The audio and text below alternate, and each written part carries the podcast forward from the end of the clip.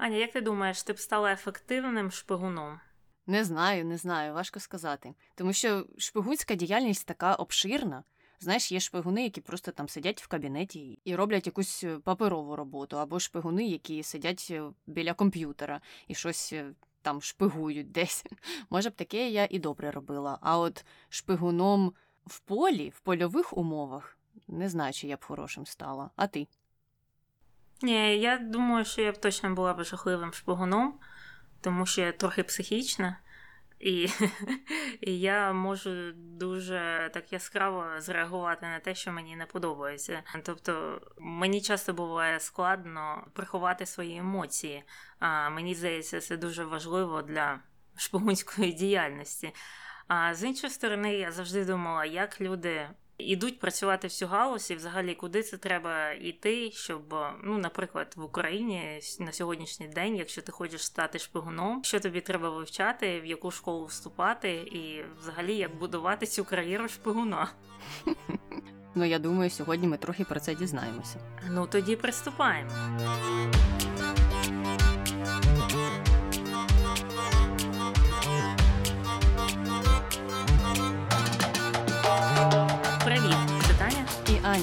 Ефірі подкаст «Не без гріха. Дискусії про відомих людей, їх досягнення та сумнівні вчинки. Сьогодні говоримо про Олега Гордієвського. Цікаво, хто це такий, що про нього люди питають в інтернеті, чого це ми про нього згадали. Ну, взагалі про нього питають е, дуже мало, і всі питання схожі один на одного. Але основне, що люди питають, чи існує фільм про Олега Гордієвського. Треба було ще додати, чи існує фільм на Нетфліксі про Олега mm-hmm. Гордієвського. Існує фільм і не один документальний, але не знаю, на яких стрімінгових платформах можна їх знайти. Я прямо в Ютубі дивилася від музею Смісоніан, і вони зробили досить непоганий фільм. Правда, такий трохи драматизований, мені такі не дуже подобаються, але я розумію, що їх багато, і це зручний формат знімати фільми за реальними подіями. І сам Олег Гордієвський давав е, інтерв'ю досить нещодавно, ну як може більше ніж 10 років тому. Так що можна навіть його послухати від саме його імені всю цю інформацію. І друге питання: це питають, що сталося з дружиною або взагалом з сім'єю Олега Гордієвського.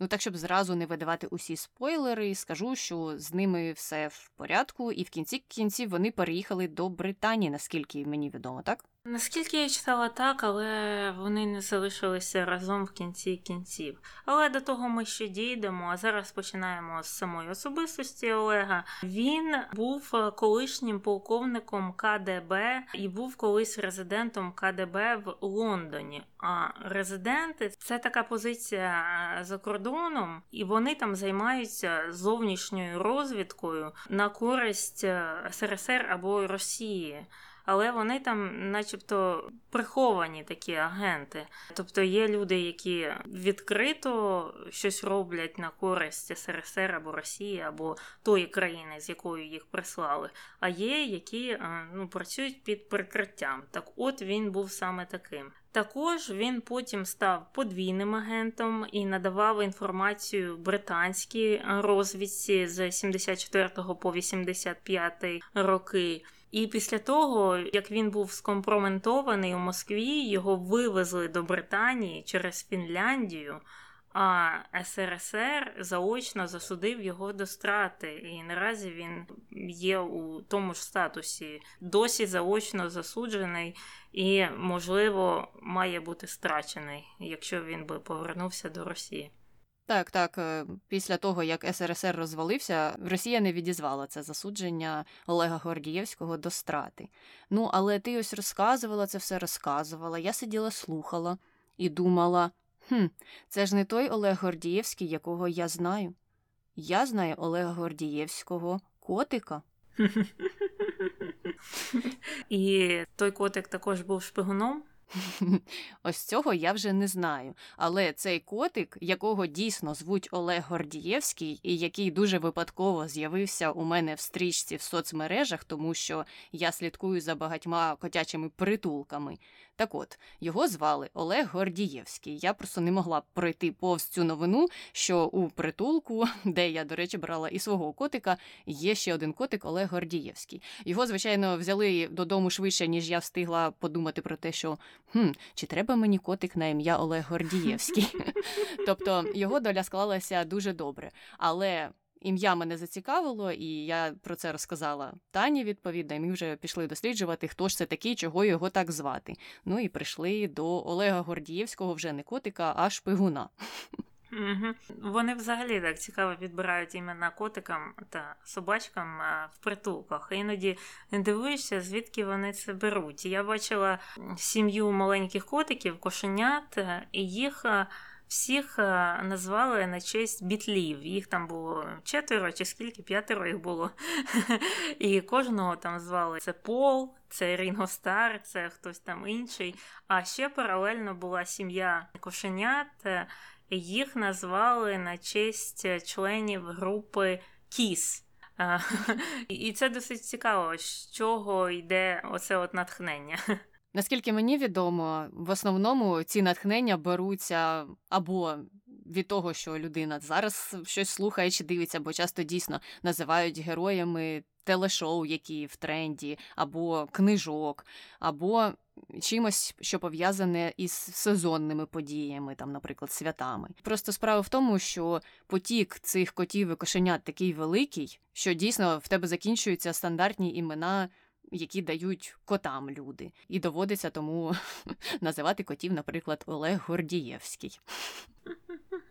Так, але давай переходити до справжнього Олега Гордієвського. Не те, щоб той кіт був не справжній, але все ж таки він народився у 38-му році в сім'ї співробітника НКВС, якого звали Антон Гордієвський. А мати його була Ольгою Горновою. Вона була випускницею Московського економічного інституту і працювала у сфері статистики. І усе своє життя Олег з самого дитинства формувався речами пов'язаними з КДБ, бо, звісно, така була сім'я.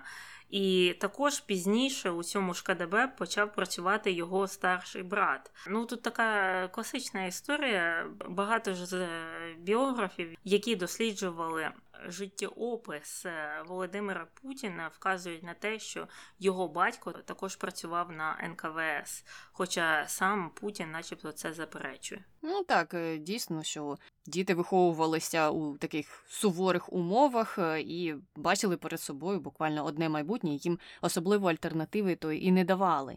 Ну і до речі, щодо того, як же формувалися їх цінності, Олега вчили з дитинства, що немає достойного життя за межами СРСР. Він в це вірив і думав, що СРСР це найкраща країна, і активно вивчав усі ці комуністичні постулати в школі.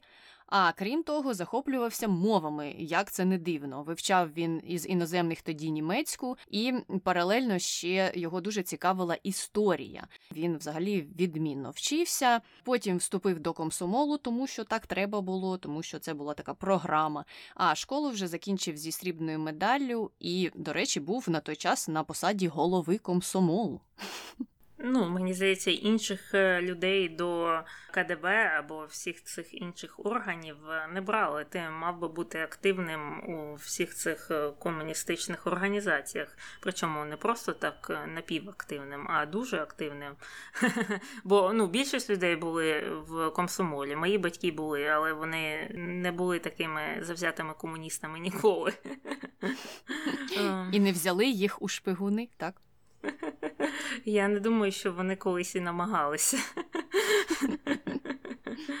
Тоді їдемо далі. Біографії Олега Гордієвського. У 17 років він вступив до Московського державного інституту міжнародних відносин. Всі ми знаємо, що інститути, в назвах яких присутнє словосполучення міжнародні відносини, вважаються дуже престижними. Ну і на той час це так і було. Там він вивчав історію, географію, економіку, ну і самі міжнародні відносини.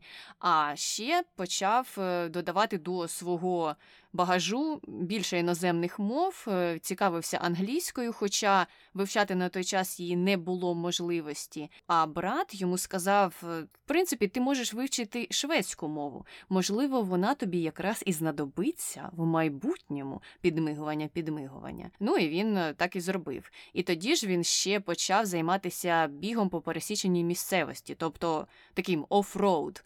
Він бігав не по доріжкам, не на спортивних стадіонах, а десь лісом бігав. І це йому в майбутньому теж допоможе. Угу. Ну і тут е, варто зазначити, що будь-яка людина, середньостатистичний радянський чоловік або жінка, не могли просто так піти і вступити до Московського державного інституту міжнародних відносин. Там е, людей обирали і е, обирали якраз за от такими от показниками, хто їх є сім'я, чи є в сім'ї колишні або теперішні працівники НКВС або КДБ. І взагалі там ретельно штудіювалася біографія всіх абітурієнтів, і випадкових людей там взагалі ніколи не було. Ну, бачиш, е, його біографія якраз вписувалася у те, Мгм. яких абітурієнтів вони шукали. Ну і паралельно з навчанням він почав проходити навчальну програму якраз і в НКВС. Соціальні зв'язки, пам'ятаємо. Йому вони теж тут допомогли. І там він вивчав певні шпигунські навички, а також підвищив свій рівень німецької і, крім того, навчився говорити данською, покращив шведську та вивчав норвезьку мови. Отак зосередився на північному блоці країн заходу. Угу, так, е, дійсно. І тоді ж, е, якраз в ті часи, в цьому інституті е, діяла така невеличка станція КДБ, але мені здається, вона діяла там взагалі всі часи.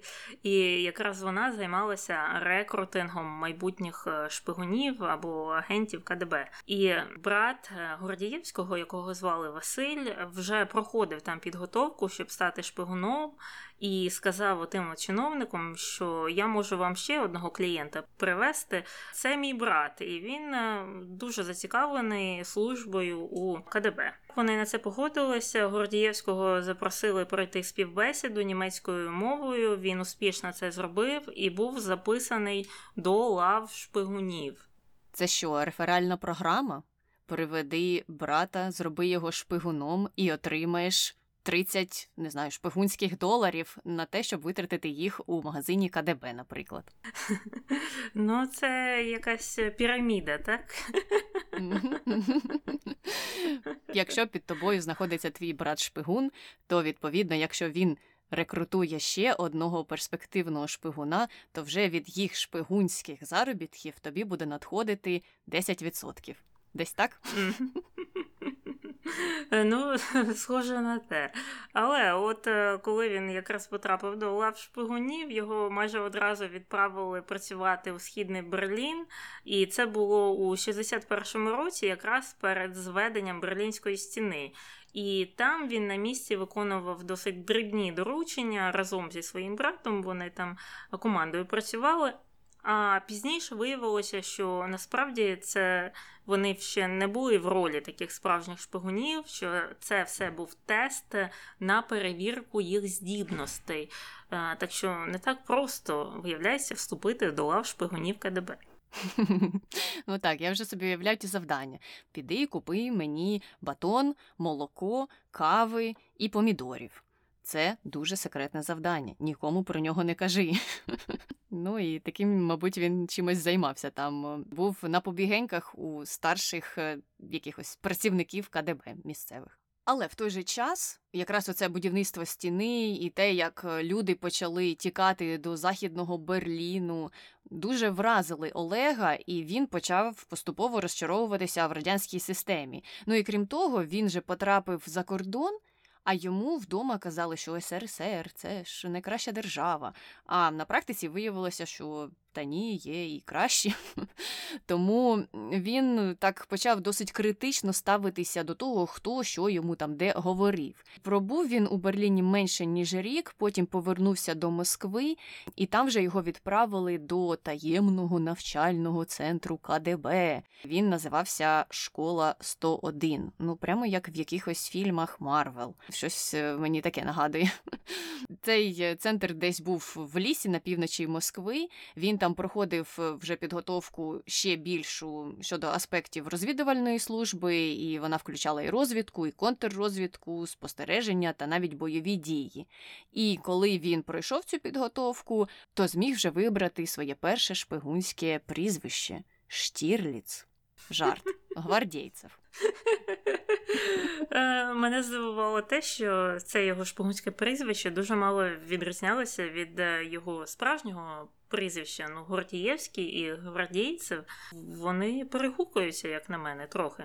Так, є якісь е, схожості, і я не знаю, чим він керувався, чи йому сказали, щоб воно було схоже, або просто треба було з голови щось придумати. Бо ті прізвиська або кодові імена, які йому давали після цього, взагалі не були пов'язані із прізвищами. Так, так, і наскільки я чула, там якраз за такою схемою їх і дають, щоб воно ніяк не було пов'язано ні з твоїм справжнім прізвищем або ім'ям, ні з твоєю зовнішністю, а якраз можливо і навпаки.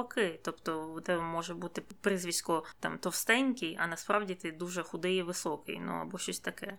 І от е, після завершення оцих от е, всіх тестів і отримання нового прізвиська він почав свою кар'єру у Москві. І там він е, працював над створенням фіктивних документів для інших шпигунів. І лише у 65-му році він вже отримав своє перше е, призначення розвідником за кордоном у Данії. І працював він там під прикриттям консульського службовця, який, начебто, займався візами, що ну, є звичайною також е, схемою, яка працює і зараз. Ем, мені здається, більшість е, працівників консульства, а саме консульства Росії, вони є агентами. Ну так, якось це все дуже логічно звучить. Хоча у тих документалках, які я дивилася, е, представники датської розвідки казали, що тоді взагалі розвідка із е, боку СРСР була така активна, що там до 40% працівників їх установ, там консульства, посольства були шпигунами. А я подумала, тю, так це якось наче мало. У вас якісь mm-hmm. дуже нікчемні дані. Мені здається, що треба було б ретельніше за ними спостерігати. Ну і там, вже в Данії, йому дуже полюбилася ця країна. Він е, відкрив для себе книжки, які він не міг читати в Радянському Союзі. Там ходив до музеїв, театрів, бібліотек, і взагалі йому там все подобалося. І якраз е, у ті часи, трохи пізніше, у 68-му році. СРСР е, вторгнулося в Чехословаччину, щоб е, подавити протести. Вбило там більш ніж сотню людей. І Гордієвський дуже був розчарований цією подією. І тоді ж біля посольства СРСР у Данії також відбувалися великі протести, і йому, начебто, через це було дуже соромно. І якраз тоді він, начебто, почав посилати приховані сигнали агентам данської та британської розвідки про готовність співпрацювати. А за даними агентів данської розвідки, найважливішим сигналом з усіх е, про готовність Гордієвського е, співпрацювати з данськими або британськими агентами став е, якраз його дзвінок дружині під час цього вторгнення в Чехословаччину. А данська служба, вона, звісно, також не дурна. Вона прослуховувала всі телефони і посольства і консульства СРСР, і там от підслухала цю розмову. Гордієвський під час час дзвінку з дружиною звучав е, як людина, яка дуже засмучена. Він плакав, казав, що радянська система взагалі не працює. Ну і тоді данська розвідка сприйняла це як певний такий маячок і вирішила, що це він подає їм сигнал. Хоча й до сих пір існують суперечки про те, чи Гордієвський він спланував цей дзвінок і спеціально зробив цей сигнал, або це була випадковість і його такий відвертий дзвінок своїй дружині додому. Так, так, тому що казали, що він дуже ретельно продумував кожну свою дію, і було б дивно, що він дзвонив і так би там плакався своїй дружині, тому що ну, на тій стороні теж міг би хтось слухати і щось таке підслухати і подумати, ага, він може зараз проти нас буде працювати, і треба його назад відкликати до Москви. Щось він почув цей дух свободи.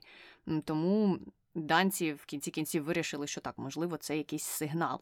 І перші спроби налагодити контакт були невдалими. Гордієвського дійсно на деякий час повернули до Москви, але якраз е, там загинув його брат, і його знову відправили до Данії. Він сам переконав керівництво, що йому треба, мабуть, не знаю, розвіятися, поїхати на якийсь час кудись, змінити оточуюче середовище. Ну і його вислали назад до Данії. І там уже з ним на контакт вийшли агенти MI6, е, а це британська розвідка. І вийшли з ним на контакт не данці, а британці, тому що у данців було мало ресурсів, і ті звернулися до британців і попросили їх допомогти у цій справі.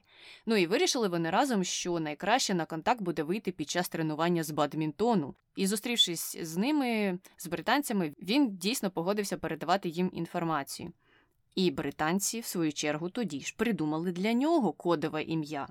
І було воно Штірліц. Ні, не Штірліц. Було воно Санбім. І це що, сонячний зайчик? Не знаю, якесь сонячне сяєво. Коротше, щось дуже оптимістичне. Сонячний промінь, сонячний зайчик, сонячне сяйво. Ось так вони бачили Олега Гордієвського.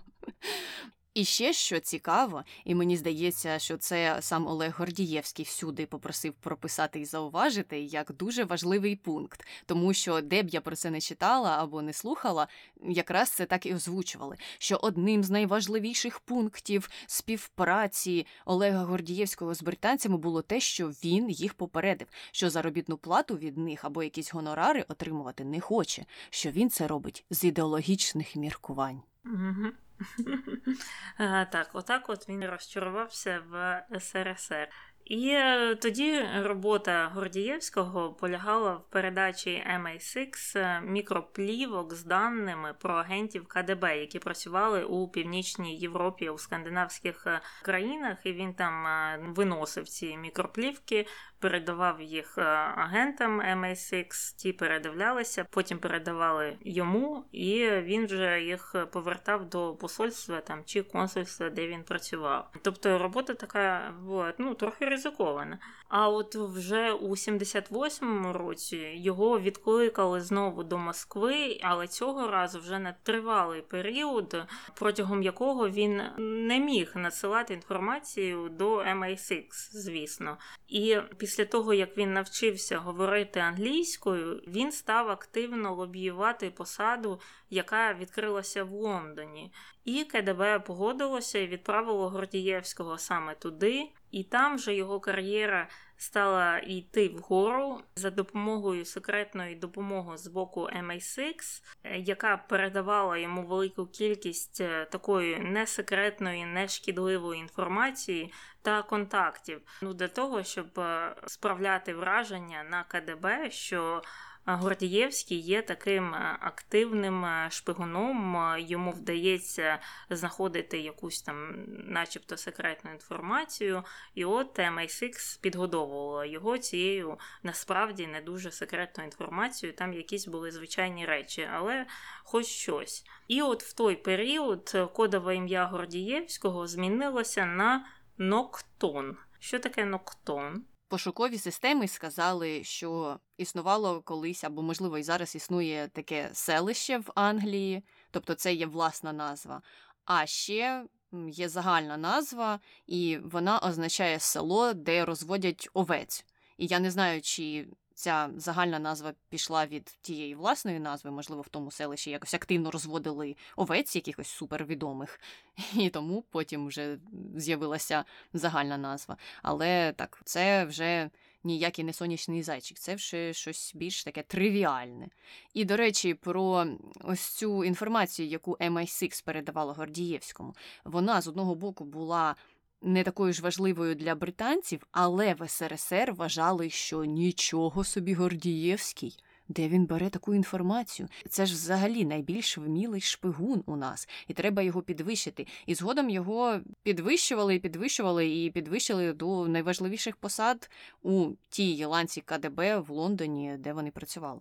Так, дійсно.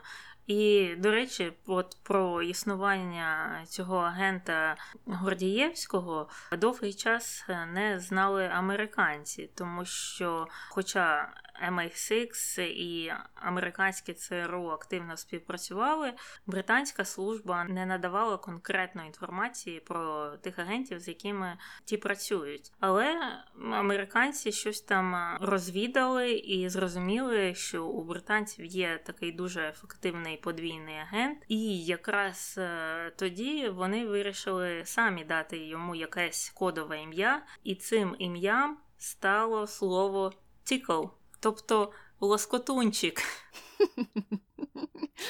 Ну, він, мабуть, їх дуже лоскотав, а саме їх нерви, бо вони ніяк не могли дізнатися, хто ж це такий. А британці все не йшли на співпрацю і не хотіли розповідати теж. Ну я розумію, британців такий цінний агент, і вони взагалі не хотіли здавати. Представники британської служби казали, що вони навіть не уточнювали, чи це одна людина. Вони казали, у нас є люди у внутрішніх колах, які нам постачають інформацію. Настільки вони оберігали особу Олега Гордієвського.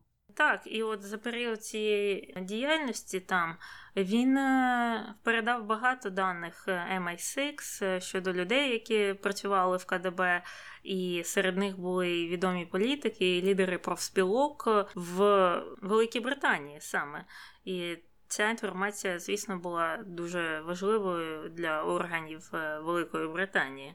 Але одним з основних досягнень Гордієвського було за багатьма свідченнями запобігання ядерної війни між СРСР та західними партнерами. Тоді, у 80-х роках, головою КДБ був Андропов. І він почав розповсюджувати інформацію про те, що, начебто, американці готують ядерний удар по СРСР. А це було пов'язано з приходом до влади Рейгана. А Рейган, як відомо, славився своїми антикомуністичними висловами. І от для з'ясування деталей цього нападу, ну фіктивного фактично, була проведена операція під назвою Ріан. І ця операція Реан була одною з наймасовіших е, за історію КДБ проти Заходу. І агентам тоді було доручено збирати усі можливі дані, які б могли натякнути на те, що Захід готує е, ядерну війну проти СРСР. І серед даних, які вони вимагали збирати від своїх агентів КДБ, це кількість піци, яку замовляли в органах органах розвідки США там або Великої Британії. Потім кількість вікон, в яких горіло світло після 10 вечора, і отакі от маленькі якісь е, деталі, які б на думку керівництва КДБ могли б вказувати на те, що люди в цих структурах працюють додаткові години. А якщо вони працюють ці додаткові години, це означає, що вони готують ядерну війну з СРСР. Отака от е, була логіка. Хоча насправді зв'язку з цим е, ніякого не було, тому що світло горіло у цих е, будівлях, тому що там ввечері працювали прибиральниці. А піцу замовляли просто так.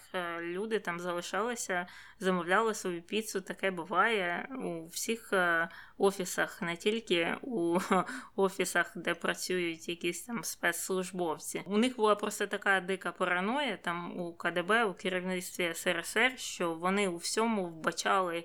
Ризик е, зі сторони заходу, і цей ризик навіть полягав у світлі у вікнах після 10 вечора. Я собі вже уявляю цей звіт, який би вони готували ну, для усіх інших своїх однопартійців. Ми виявили, що за цей самий період минулого року було замовлено на дві піци менше, а це означає, що вони працюють понаднормово, щоб вдарити ядерним ударом по центру Москви. А ще у них горіло світло на 5 годин більше. Це точно значить, що вони вже планують доставити свої ракети до наших кордонів. Ну це якось так мало пов'язатися одне з одним. Я просто не розумію дійсно наскільки ця інформація була важливою. Ну і зрозуміло, що це були такі дивні речі, які вимагало керівництво КДБ від своїх агентів, але їх було багато таких дивних дрібних завдань. А ще смішно уявляти собі цих прибиральників, які кожного разу, коли дивилися у вікно, бачили цього агента і такі між собою: о, дивися, знову Василь стоїть, занотовує, як ми тут прибираємо. Ну, а тепер е, варто подумати про те, що Андропов е, він же потім став е, генсекретарем СРСР на короткий термін, і те, до чого б це могло призвести, якщо б він жив довше, якщо б він так ну завчасно або не завчасно не помер. Мене лякають всі ці колишні або не колишні агенти КДБ, тому що вони ж всі параноїки. Варто подивитися тільки на Путіна. У них реально з дитинства або з молодих років в них виховують певну параною, і вони потім просто з'їжджають е, з рельс е, повністю. Ну так, е, тому що якраз Андропов, саме коли прийшов е, уже до влади, повноцінно став найвищою особою і зібрав усі ці дані паралельно про піцу та світло у вікнах, почав переконувати своїх колег в тому, що все дуже серйозно. А американці, в свою чергу, діяли за Рейганівською позицією, тобто вони там почали теж активно якісь рухи проводити, і у 83-му організували серйозні тренування НАТО під назвою Мілий Лучник. А радянська влада, коли про це почула, то подумала, що це ніякі не тренування, а це вони дійсно уже готують наступ. І почала в свою чергу розміщувати свої балістичні ракети на важливих позиціях. Тобто йшла серйозна підготовка до ядерної війни, тому що ці балістичні ракети були набагато більшої сили, ніж ті, які спустили на Хіросіму, наприклад. Гордієвський же в цей час мав збирати дані про плани союзників щодо можливої атаки СРСР, тобто стояти і оце рахувати ті години, коли світло горіло у вікнах. Але коли він помітив оцю параною з боку радянських представників КДБ та влади, він вирішив, що щось серйозна заворушка зараз організується, тому треба повідомити про це британців. І тоді він організував з ними зустріч, передав ці дані MI6 про те, що радянська влада дійсно має серйозну параною, що західні партнери їх недооцінюють. Ну, мені здається, що час пройшов, а західні партнери до сих пір не навчилися дооцінювати. І дійсно відбувалося так, що британці та американці не зважали на те, що там відбувається всередині СРСР. Вони думали, а зараз ми покажемо їм своїми навчаннями, своїми якимись промовами різкими, що ми не такі прості. А СРСР через свою параною сприймало це як ось завтра вони на нас нападуть, і вже було готове до дійсно нападу у відповідь.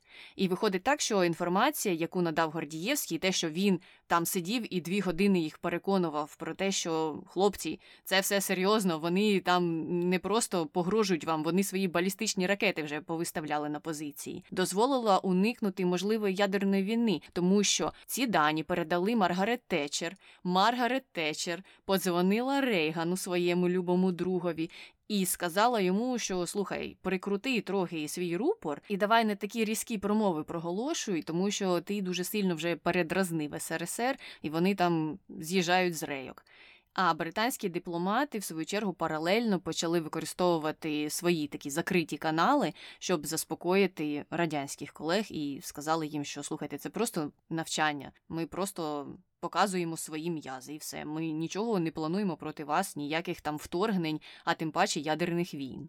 Угу, угу. Ну, слухай, часи йдуть, а нічого не змінюється. І це говорить про те, що КДБ треба прикривати. Що з нього виходять просто жахливі люди, параноїдальні люди, люди, які у всьому бачать загрозу, люди, які всюди хочуть йти на війну, і з приходом іншої влади в Росії перше, про що вони мають подумати, це розпустити повністю КДБ або як воно там зараз називається, і взагалі ніколи не створювати будь-яких нових органів, схожих на це. А це ж знову ж ця історія з КДБ, вона ж пішла з того, що до КДБ був НКВС, а НКВС ми знаємо, чим займався. Так, страчував е, просто мільйони людей без причини, без суда, без слідства, без е, нічого. І потім е, цих же людей ніхто не засудив.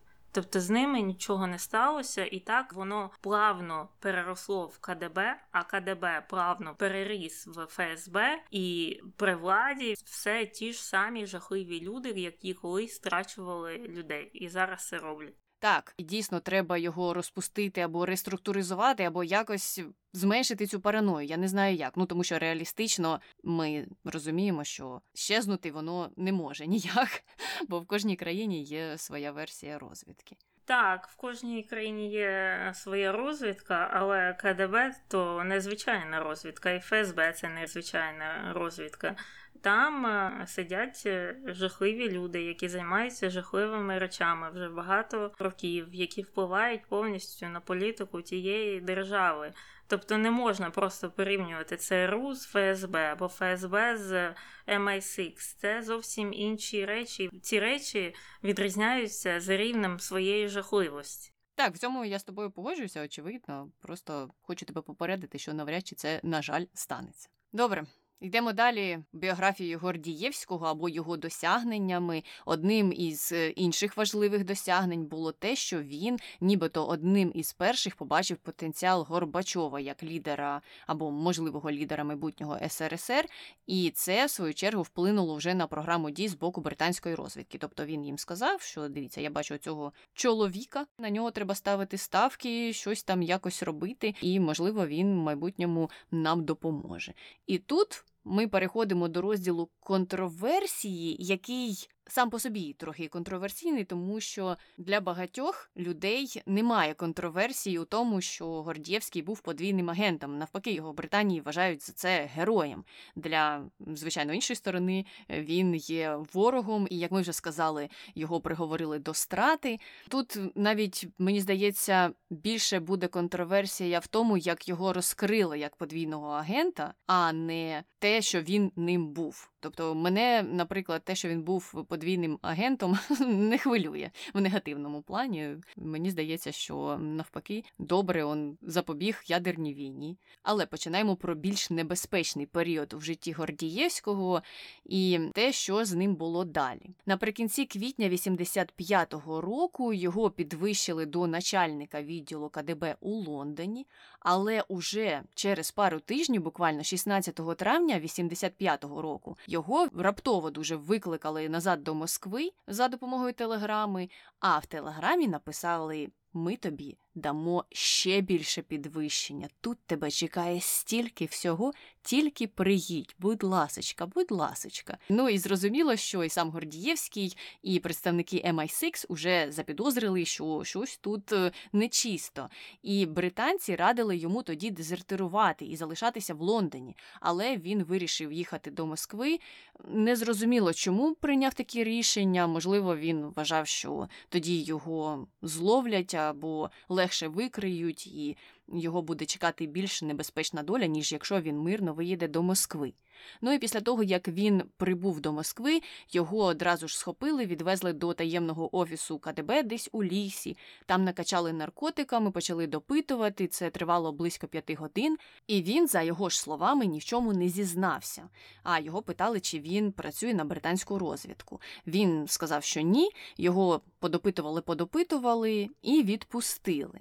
Але сказали, що він ніколи більше не працюватиме за кордоном і що за ним будуть постійно слідкувати. Тому фактично у нього життя стало дуже обмеженим. Він нічого ніде не міг крок в сторону ступити. І навіть е, на сьогоднішній день не зрозуміло, чому тоді його керівництво не захотіло застосовувати якісь серйозніші або дуже агресивні заходи щодо нього, але існують конспірології, звичайно, на цю тему. Ну і крім самого Гордієвського, назад у Москву повернули його дружину та дітей. І тут важливо ж дізнатися, хто його розкрив, тому що СРСР ну просто так не могли дізнатися, що Гордієвський, можливо, є подвійним агентом. І ця історія дуже цікава, тому що вона пов'язана із ЦРУ, як не дивно. Британці, як ми вже сказали, передавали інформацію, яку надавав Гордієвський ЦРУ, але й джерело своє не розкривали. А ЦРУ все ж не сиділося на місці. Вони вирішили усякими методами, але дізнатися про те, хто ця людина. Можливо, він і їм буде потрібен і корисний. Вони провели свою таємну операцію, щоб з'ясувати, ким же є цей шпигун, і через рік. Після початку цієї операції зрозуміли, що це Гордієвський. А коли Гордієвського відізвали вже в Москву, то у британців з'явилася підозра, що американський офіцер ЦРУ Олдріч Еймс він, до речі, був теж одним із високопосадовців ЦРУ передав секретні дані КДБ, і саме він повідомив про зраду Гордієвського радянській контррозвідці. Він у Вашингтоні Дісі зустрічався із агентами КДБ і передавав їм інформацію. Він там цілий чемодан даних їм передав, тому що він боявся, що подвійні агенти, які співпрацюють з британцями або з американцями, викриють його як подвійного агента, який співпрацює з радянською владою і здадуть його відповідно. Тому він вирішив їх здати першим. І не одного, не двох, а цілий чемодан людей. Хоча вже пізніше, у 94-му році, газета Washington Post випустила статтю, в якій говорили, що ні, це був не Еймс. Він свій чемодан з даними передав КДБ пізніше, ніж Гордієвського відкликали з Британії до Москви. Тобто, так, він його здав, але пізніше, тому це не він, це хтось інший. А от е, біограф Бен Макінтайр і більшість інших експертів, які причетні до справи, в тому числі і представники MI6, і представники або екс-представники Міністерства закордонних справ Британії, впевнено казали, що ні, це саме він, це саме Еймс. Він здав е, Гордієвського КДБ. Так, а ти не знаєш, що з Еймсом сталося? А Еймс боявся, боявся, що його викриють. І не дарма, тому що його таки викрили. І зараз він сидить у в'язниці в Індіані, де він сидітиме до кінця своїх днів без можливості подавати на апеляцію. І сидить він там з 94-го року. Такі от справи, але я так розумію, він же тоді був ну не дуже молодим, коли працював цим подвійним агентом, і взагалі дивовижно, які живучі ці шпигуни. Бо стільки є літніх е, шпигунів, і ну вони доживають до таких е, років, до яких е, середньостатистична людина часто не доживає. Ну, вони шпигуни знають щось, якісь секретні дані, як довго жити, в тому числі, мабуть. Але так, дійсно, коли дивишся усі шпигунські фільми, то там же пів складу шпигунів від першого сезону до останнього помре, чи щось з ними станеться. А тут е, всі живі, здорові, ну хтось сидить у в'язниці до кінця своїх днів, але все ж таки. Угу. Ну і от е, таким чином е, Гордієвський опинився в Москві, де за ним наглядали, і він нічого з цим зробити в принципі не міг, але він хотів потрапити назад е, на захід. І от план втечі його з СРСР розроблявся ще задалеко до того, як він опинився в Москві, тоді у 80-х.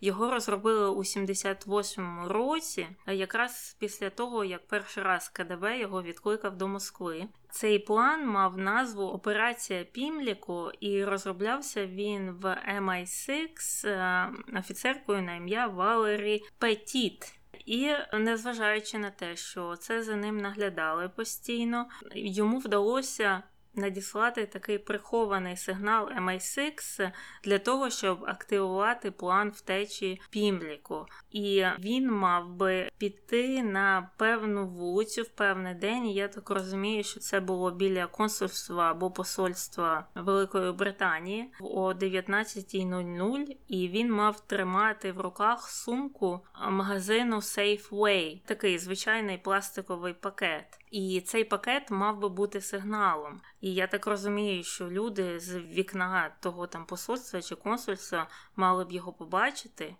І щоб йому вже у відповідь дати сигнал, що ми тебе побачили, і ми активізуємо цей план, агент MI6 мав би вийти на вулицю, пройти повз Гордієвського з сумкою магазину Harrods і паралельно їсти шоколадку Марс.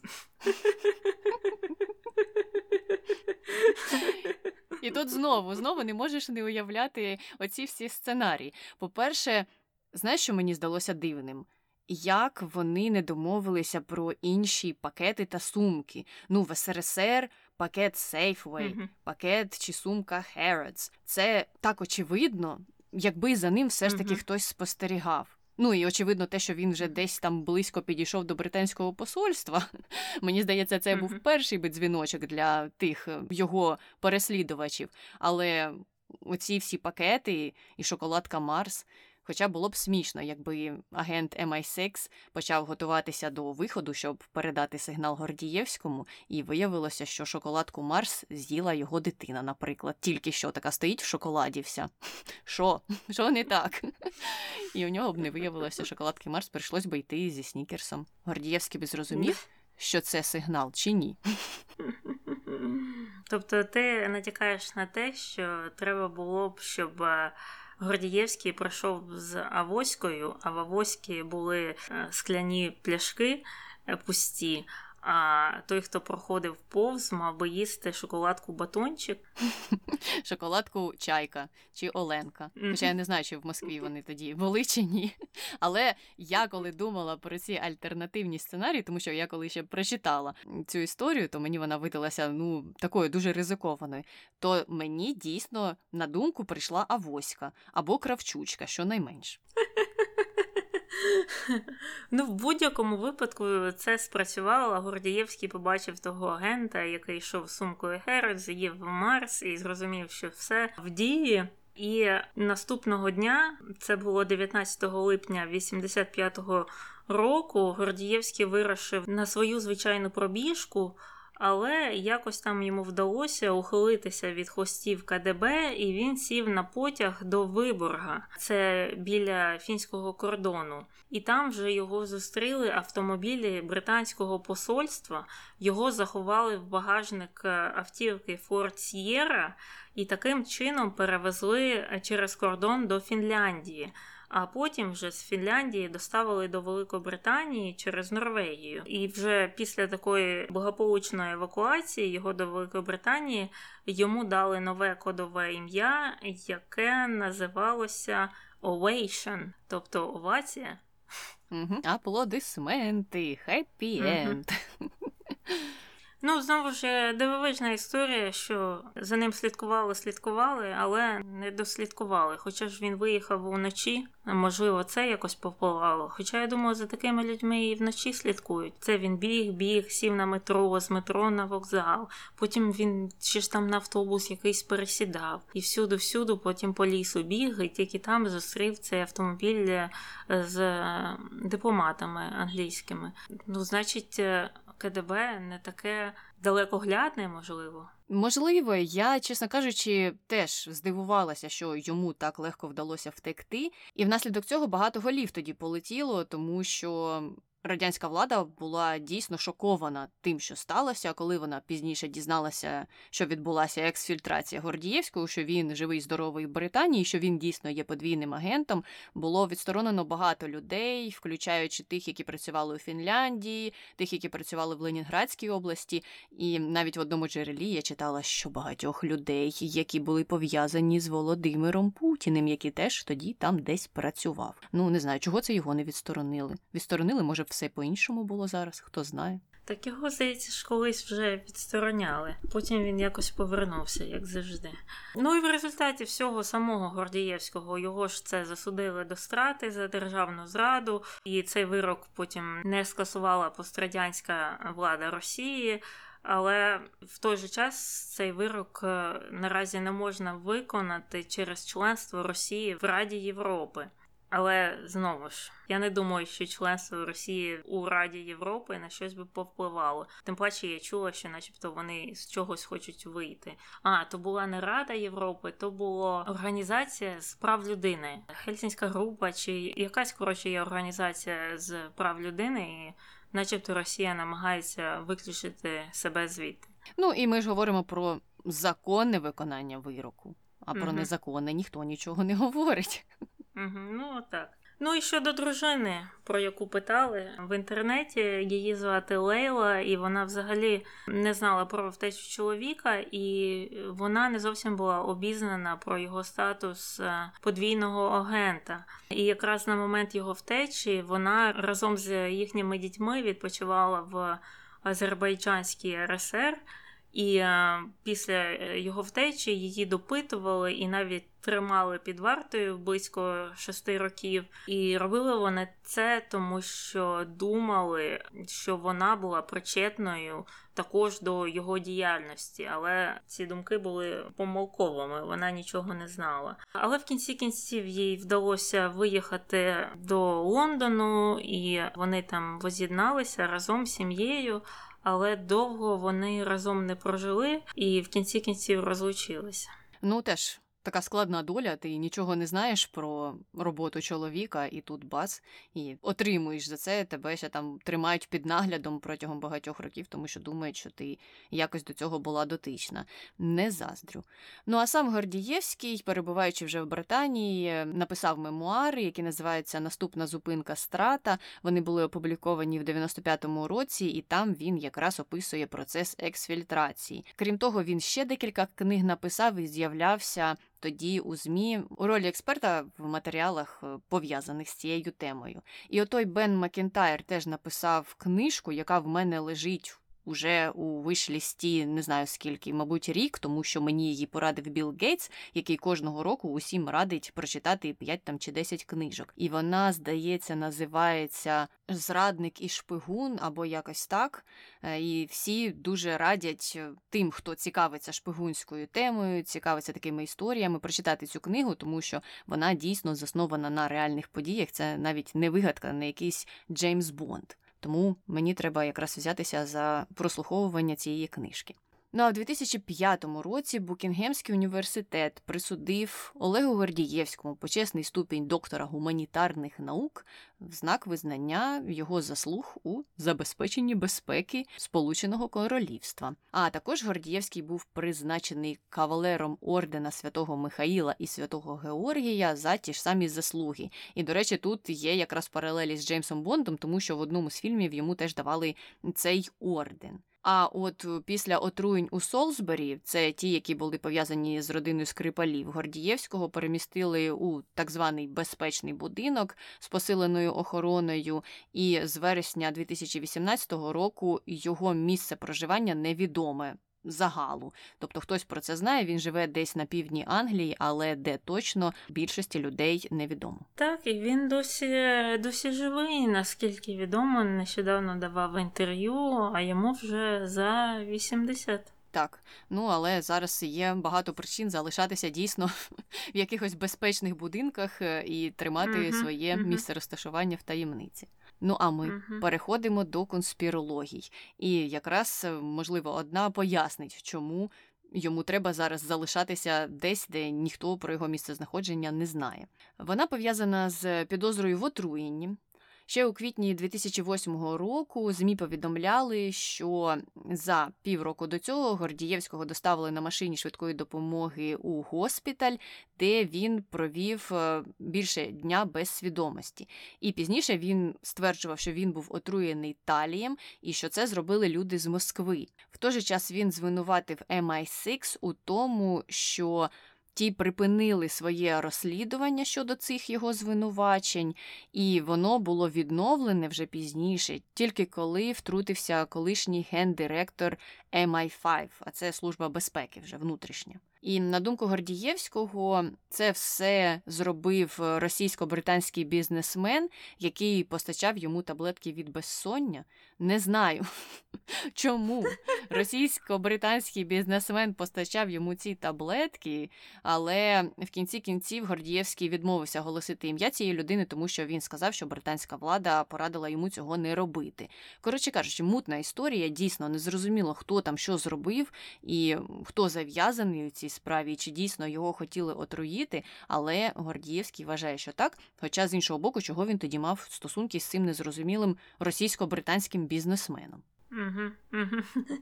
Так, мене також це здивувало, чого не можна піти у аптеку або до свого лікаря і попросити його виписати тобі якісь там пігулки від е, безсоння. Ну так же, звичайно, люди роблять. Це натякає, не знаю, може він якісь там наркотики постачав чи щось таке.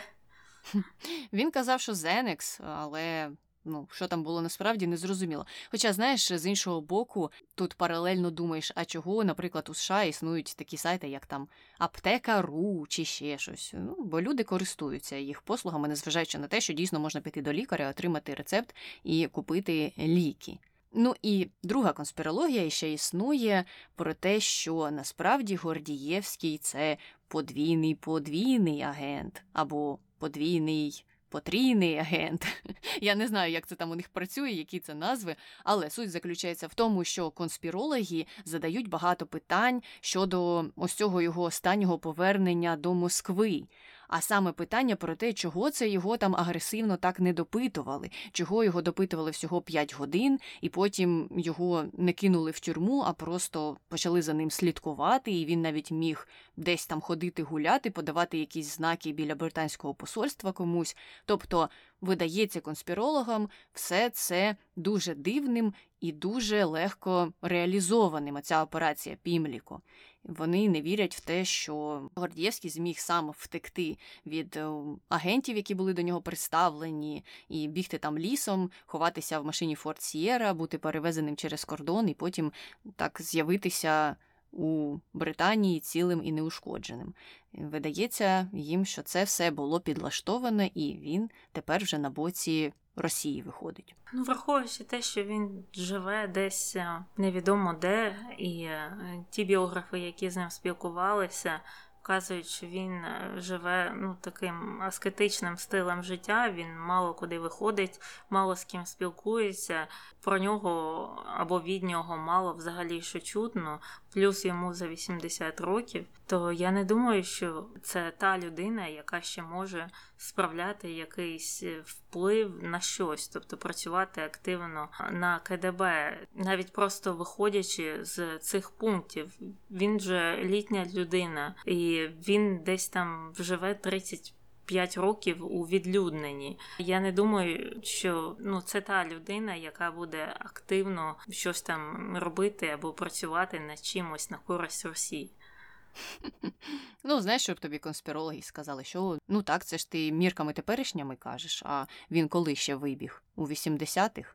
Тому тоді він ще був молодим, і, можливо, у них були на нього надії. Але дійсно підтверджень немає, це всього лише конспірологія, і насправді на даний момент Гордієвський живе десь тихесенько собі у лісі, а може і не в лісі, ніхто не знає. А ми закінчили з Олегом Гордієвським. Якщо ви хочете нам щось написати про нього, про інших шпигунів, про якісь класні шпигунські книги, обов'язково пишіть. А ми переходимо до коментарів про Чарлі Шина. Коментар перший. Дивилася два з половиною чоловіки із шином і з кучером. З шином було забавніше, хоча загалом серіал досить прохідний. В цілому шин не вніс особливого внеску в кіноіндустрію, але запам'ятався яскравими комедійними ролями в 90-ті. Про його контроверсії дізналася буквально недавно: П'ять балів. Поганий, поганий Карлос. Карлос е, так е, дійсно поганий, але Ну, бачиш, я ж не є поціновувачем його творчості ніякої, не з 90-х, не з 2000-х. Тому це той випадок, що мені навіть немає чим його виправдати. Знаєш, якщо б він знімався в якомусь класному серіалі, який мені подобався, який би я там довгий час дивилася, це була б одна річ. А тут е, я не можу навіть підібрати ніяке виправдання для нього. Типу сказати, так, він жахливий, там займається домашнім насиллям, але. Мені він так подобався у ролі того-то і того-то, і навіть це я не можу сказати. Угу, угу. Дійсно, я теж мало знайома з його творчістю, але про його шкандалі чула постійно по телебаченню. Угу. Коментар другий. Чому жінки продовжували з ним зустрічатися, коли про його погану репутацію вже було відомо всім? Це мене завжди дивує.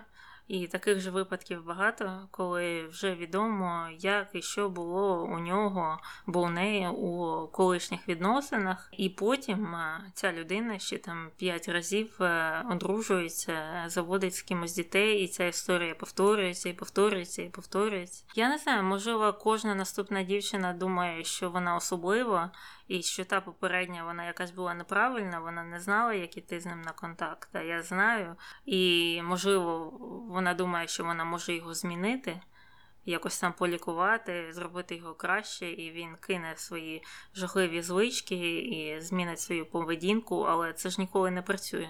Так не працює. Я коли слухала інтерв'ю щодо нього, там виступали жінки, з якими він зустрічався ще на ранніх етапах своєї кар'єри, але і тоді в нього була така репутація Ловеласа, і вони розповідали, що так, нам було неприємно. Ось я колись проїжджала повз якийсь е, апартмент-комплекс і там побачила його машину. Ну, дійсно, було сумно за цим спостерігати, але він був таким милим і таким пристрасним. Я не могла йому відмовити. Це просто якісь відчайдушні жінки. Не знаю, як ще коментувати такі історії. Ну і давай якраз перейдемо до хрінометру. Що ти, Таня, ставиш Чарлі Шину? Ой, він мені не подобається взагалі. Я йому дам сім е, через це все домашнє насилля і всі ці речі. Особливо мені не подобається, що він так і ніяк, в принципі, не постраждав за цю поведінку. Ну, в плані легальної, звісно. Тобто, скільки разів було вже на нього позовів через е, насилля і все інше, і потім це вилилося в ніщо. І інша сторона, що він, начебто, і сам не хоче собі допомогти. Скільки його разів витягували то батьки, то дружини колишні, то якісь дівчата його, то завозили в ті реабілітаційні центри, намагалися йому допомогти, і він там тікав з цих центрів або проходив цю реабілітацію і потім повертався до своїх звичок. І ну, з однієї сторони, тут, е, звісно, жаль людину, яка настільки залежна і від алкоголю, від наркотиків, і будь-чого він здається залежний від цього. А з іншої сторони, він не справляє враження людини, яка хотіла би змінитись. Так, дійсно, він не жалкує, щонайменше в інтерв'ю. Не каже про те, що ой, як мені жаль, він навпаки, як ми і говорили в минулому випуску, казав, що він втомився просто вибачатися перед усіма. Окей. І я теж ставлю йому сім за домашнє насилля і за його поведінку, і за те, що ця поведінка впливала на інших людей. Це не просто він сам собі шкодив. Ну, хочеш собі шкодити, то на здоров'я. А так він же шкодив і іншим. Але знаєш що? Я все ж таки знайшла якийсь один позитивний момент, хоча я не впевнена, що Чарлі Шин свідомо прив'язаний до цього моменту. Це отой ефект шина, який був пов'язаний із ем, впливом на суспільство новин про його віл-позитивний статус. І з тим, що люди почали активно робити тести, почали читати про цю хворобу. Це, можливо, одна хороша річ з невеликої кількості речей, які зв'язані з ім'ям Чарлі Шина. А якщо ви хочете додати щось про Чарлі Шина або про будь-кого, про кого ми говоримо у наших випусках, обов'язково нам пишіть на пошту podcastnbg.gmail.com. Також можете залишати коментарі під випусками на Ютубі, можете залишати відгуки в Apple подкастах. Якщо хочете стати меценатом, підтримати нас матеріально, то посилання на наш Patreon є в описі під кожним випуском. Ми будемо раді такій допомозі. Ну а ще більш раді ми будемо, якщо ви розповісте про нас своїм друзям та знайомим, щоб людей, які слухають наш подкаст, ставало все більше та більше. Добре, на цьому все. З вами була Таня. І Аня, почуємося. Бувай! А, так, як би так сказати, щоб не спойлерити. Зараз так і скажу. І от уже у... А, кажи, ти хочеш щось сказати? я хотіла пошуткувати. Я можу пошуткувати, а ти потім кажи. Давай. І там уже з ним на контакт вийшли агенти MI... MI6, так казати, MI6. Чи Мі, Мі 6. Не знаю, буду казати MI6. MI6 буду казати.